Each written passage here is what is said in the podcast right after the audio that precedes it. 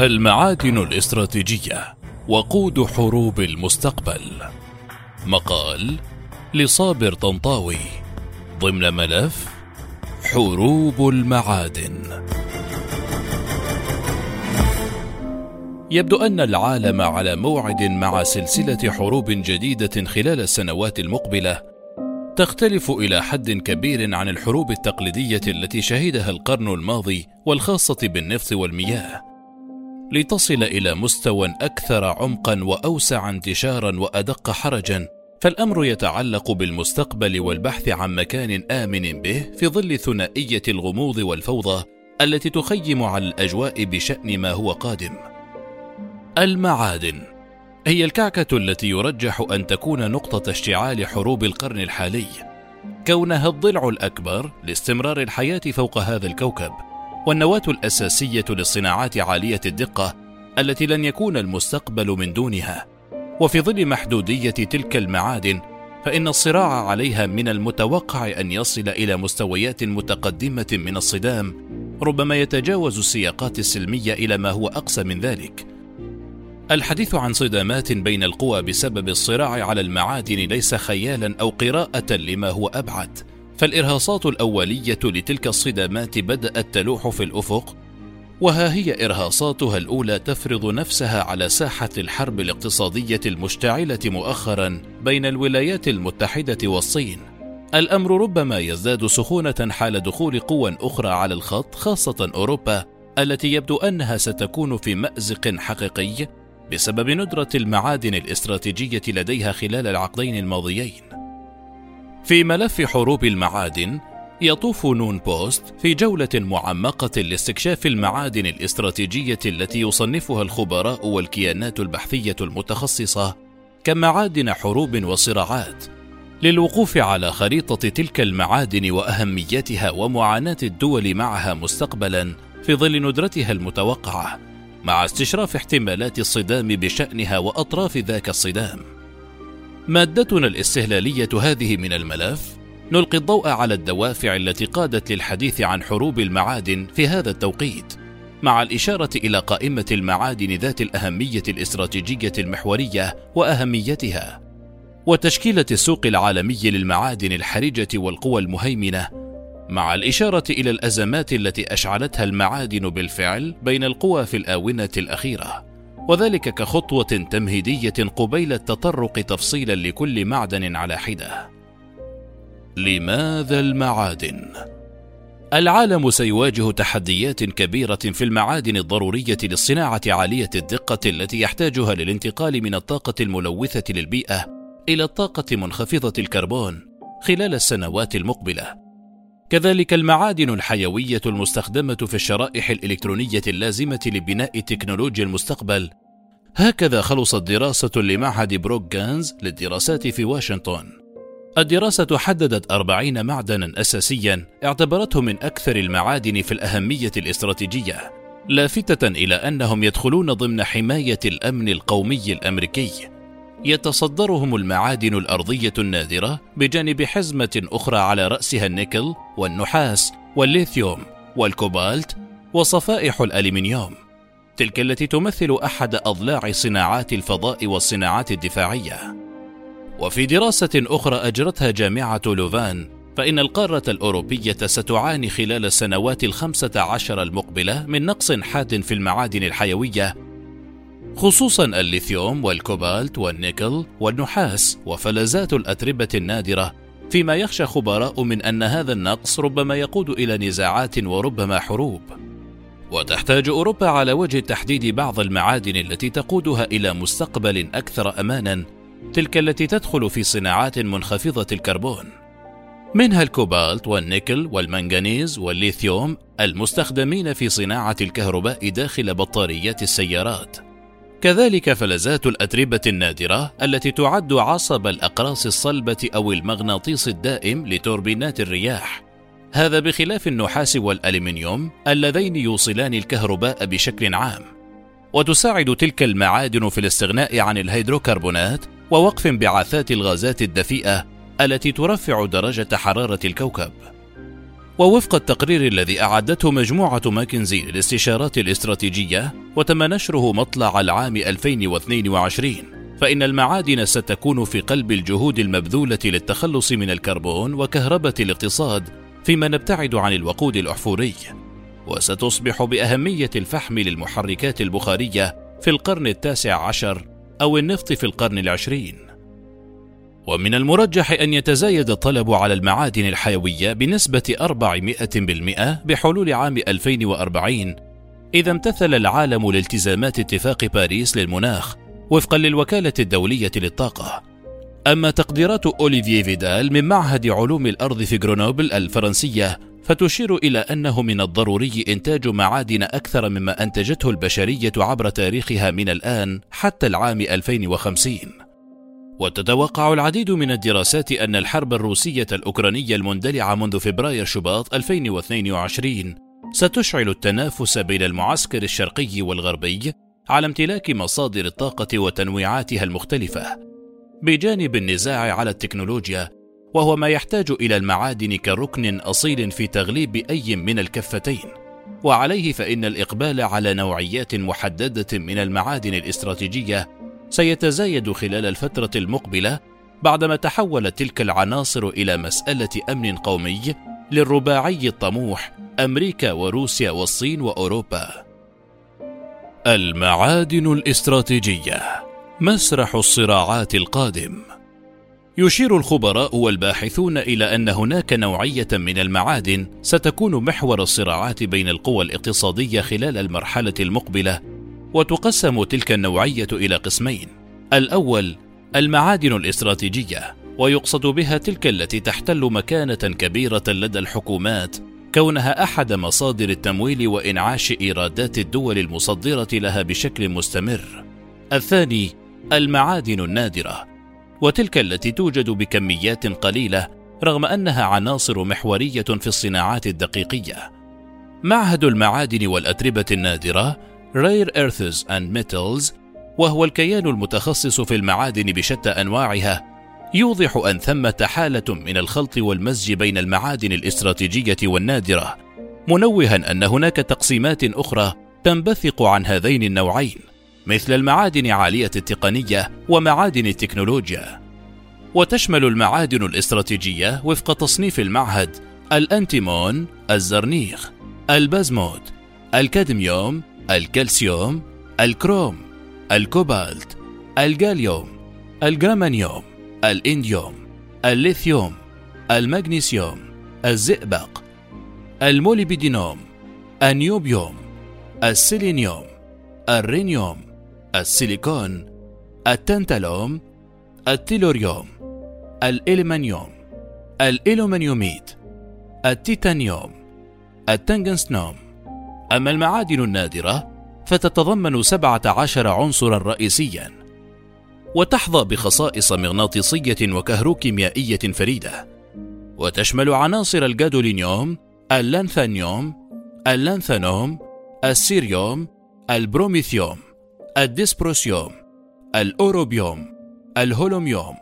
اللوتيتيوم النيوديميوم البراسيوديميوم السماريوم السكانديوم التيربيوم الثوليوم الإتروبيوم الإتريوم وتكتسب أهميتها كونها تدخل في إنتاج عقاقير علاج السرطان والهواتف الذكية وتقنيات الطاقة المتجددة ومصافي تكرير النفط وصناعة الزجاج. وهناك كذلك معادن عالية التقنية وتمثل مصدرا مضمونا للدخول وأحد روافد الاقتصاد للدول المنتجة لها وأبرزها الألمنيوم، الأنتيمون، البريليوم، البزموت، الكاديميوم، السيزيوم، السيريوم الكوبالت، الديسبروسيوم، سبيكة اليوروبيوم، سبيكة الجاليوم، الجرمانيوم الذهب الهولميوم الإيريديوم النحاس النيكل الأوسيميوم أوران. هيمنة صينية خلل في توازنات السوق.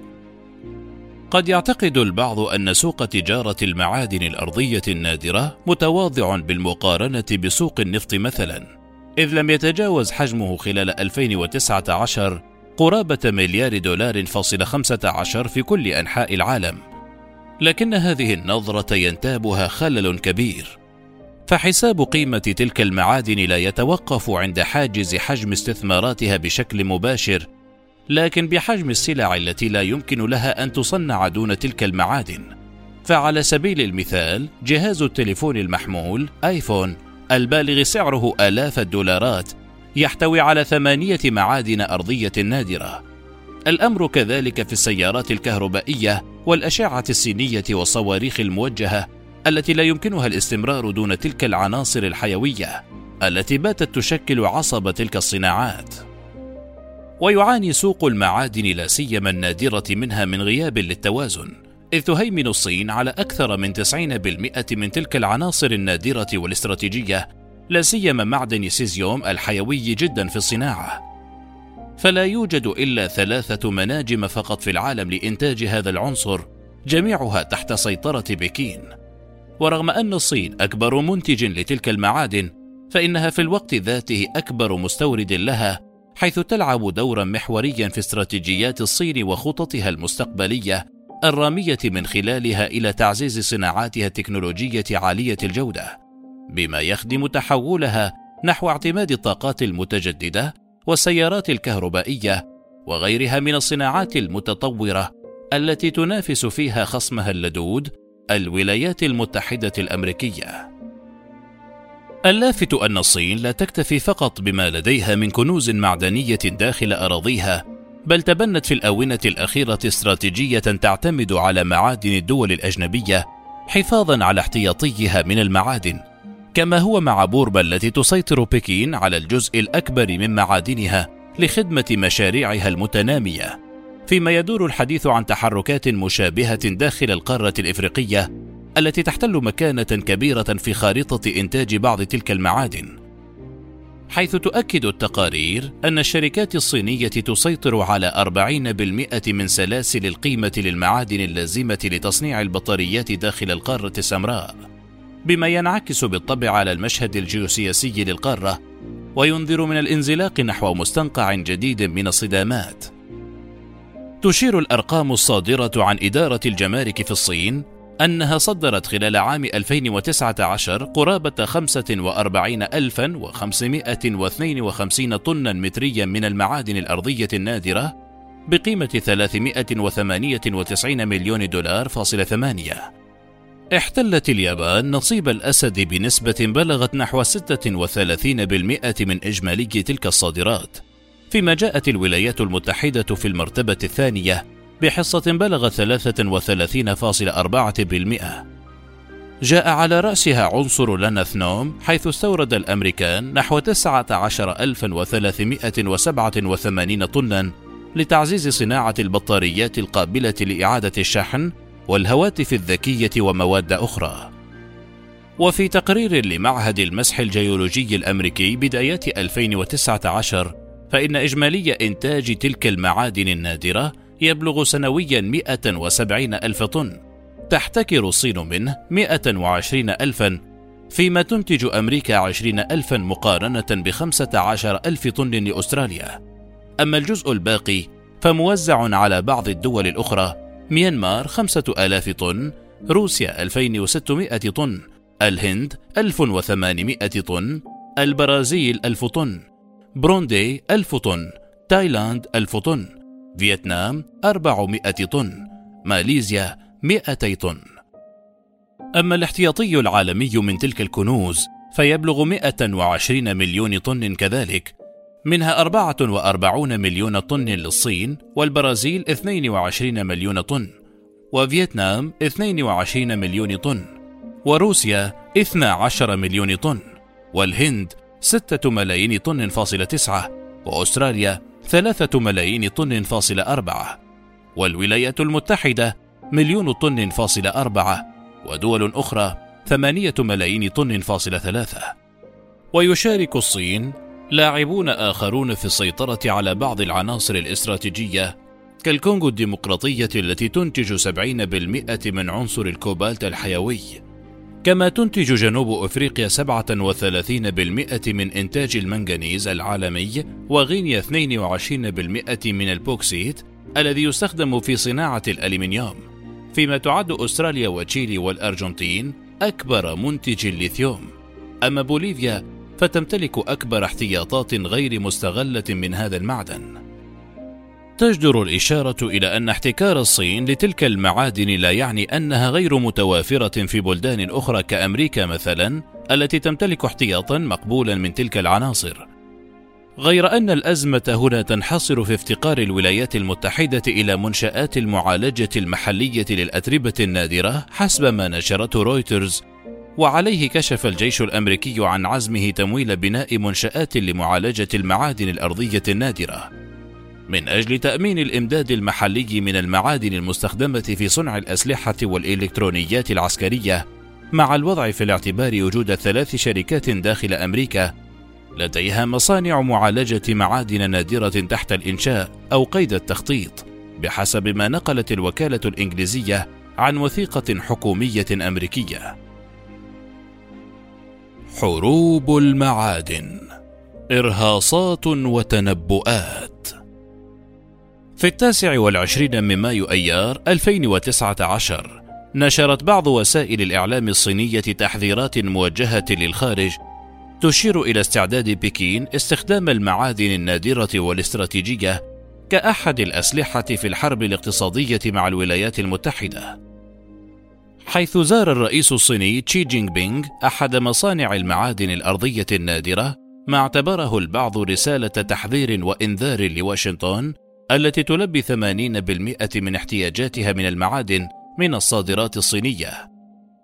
التقارير الصادرة عن الاتحاد الأوروبي تشير إلى حاجته إلى 300 مليون طن من النحاس من أجل التحول إلى الطاقة الخضراء عام 2040 وفق الاستراتيجية التي تتبناها القارة وهذا الرقم تقريبا يساوي كل ما تم استخراجه من هذا المعدن طيلة القرن الماضي وفي الوقت ذاته فلن تتمكن أوروبا التي تستورد معظم مواردها الحيوية إلا من تغطية 50 إلى 55% فقط من احتياجاتها من المعادن الاستراتيجية بحلول 2030 وتعاني أوروبا كما الولايات المتحدة من أزمة استخراج للمعادن أكثر من ندرتها إذ لديها ثروات غير مستغلة من الكوبالت والجاليوم والجرمانيوم والليثيوم غير أن افتقارها لمعامل التكرير ومنشآت المعالجة المحلية حال دون الاستفادة من تلك المعادن المدفونة ما دفع بعض القوى الغربية للبحث عن الحصول عليها من البلدان الأخرى التي تتميز بوفرة تلك العناصر وسهولة استخراجها. كما هو الحال في وسط وغرب وجنوب إفريقيا التي يبدو أنها ستتحول إلى ساحة صراع كبيرة بين القوى الكبرى خلال المرحلة المقبلة. وقبل خمسة أعوام أصدرت وزارة الداخلية الأمريكية قائمة تضم 35 معدنا مهما ووضعتها ضمن قائمة معادن مهمة للأمن القومي الأمريكي. وقدمت التوصيات الضرورية لتوفير تلك المعادن والحفاظ عليها وتأمينها من أجل مستقبل أقل خطورة وأهدأ في نسب التوتر والصراع. وهو ما دفع واشنطن للبحث عن تلك العناصر في الداخل والخارج. إفريقيا العودة للحرب الباردة. تشكل إفريقيا على مر التاريخ ساحة صراع نفوذ أساسية للقوى الكبرى. فعلى مدار قرنين ونصف تقريبا كانت القارة محط أنظار الكيانات الاستعمارية. من الاستحواذ على موارد القاره البشرية والطبيعية فيما ذكرت الكثير من الكتابات التاريخية أن القارة الإفريقية كانت سببا رئيسيا لاندلاع الكثير من الحروب الكبيرة في العالم بما فيها الحرب العالمية الأولى بين 1914 و 1918 وتمثل الموارد الطبيعية وعلى رأسها الثروات المعدنية واحدة من دوافع إسالة لعاب القوى الاستعمارية وهو ما يمكن أن يقود نحو مرحلة جديدة مما وصفه البعض بالحرب الباردة داخل القارة. فوفق المبادرة التي تبناها البنك الدولي تحت عنوان خريطة المليار دولار بالتعاون مع الاتحاد الأوروبي التي تستهدف رسم خريطة حديثة للموارد المعدنية الإفريقية كشفت عن امتلاك القارة لاحتياطي ضخم لسبعة عشر من أصل خمسين معدنا في العالم. وتبين فيما بعد بحسب الأبحاث أن تلك المعادن هي التي يحتدم التنافس الدولي عليها باعتبارها ركيزة أساسية في الصناعات التكنولوجية المتقدمة أهمها الكولتان والكوبالت والليثيوم والبوكسيت. المبادرة كشفت أن احتياطي إفريقيا من البوكسيت يبلغ 30% والبلاتين 85% والكروم 80% والكوبالت 60% والألماس 75% هذا بجانب المعادن التي يطلق عليها ذهب القرن الحادي والعشرين التي تمثل عصب إنتاج عقاقير علاج السرطان وعناصر الهواتف الذكية وتقنيات الطاقة المتجددة.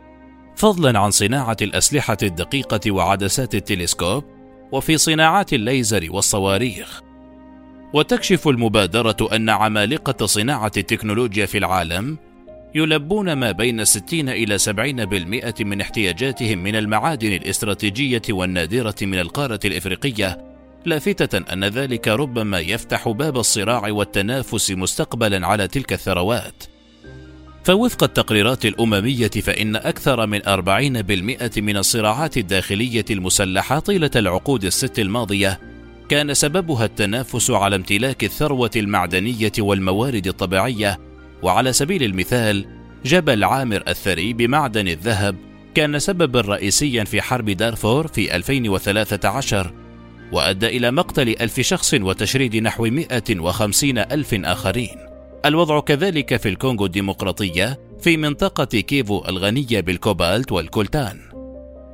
استخدام بكين الرقائق الإلكترونية في حربها الأخيرة مع أمريكا وما يحدث في بورما من هيمنة صينية على ثرواتها المعدنية هناك بجانب الحديث عن معركة حول المعادن النفيسة في أفغانستان بين الصين والغرب فضلا عن المأزق الأوروبي الحالي وطرق باب القارة الأفريقية وأمريكا الجنوبية من جديد يشير إلى أننا أمام عهد جديد من الحروب لكنها هذه المرة حروب من نوع آخر صراعات بطلها المعادن.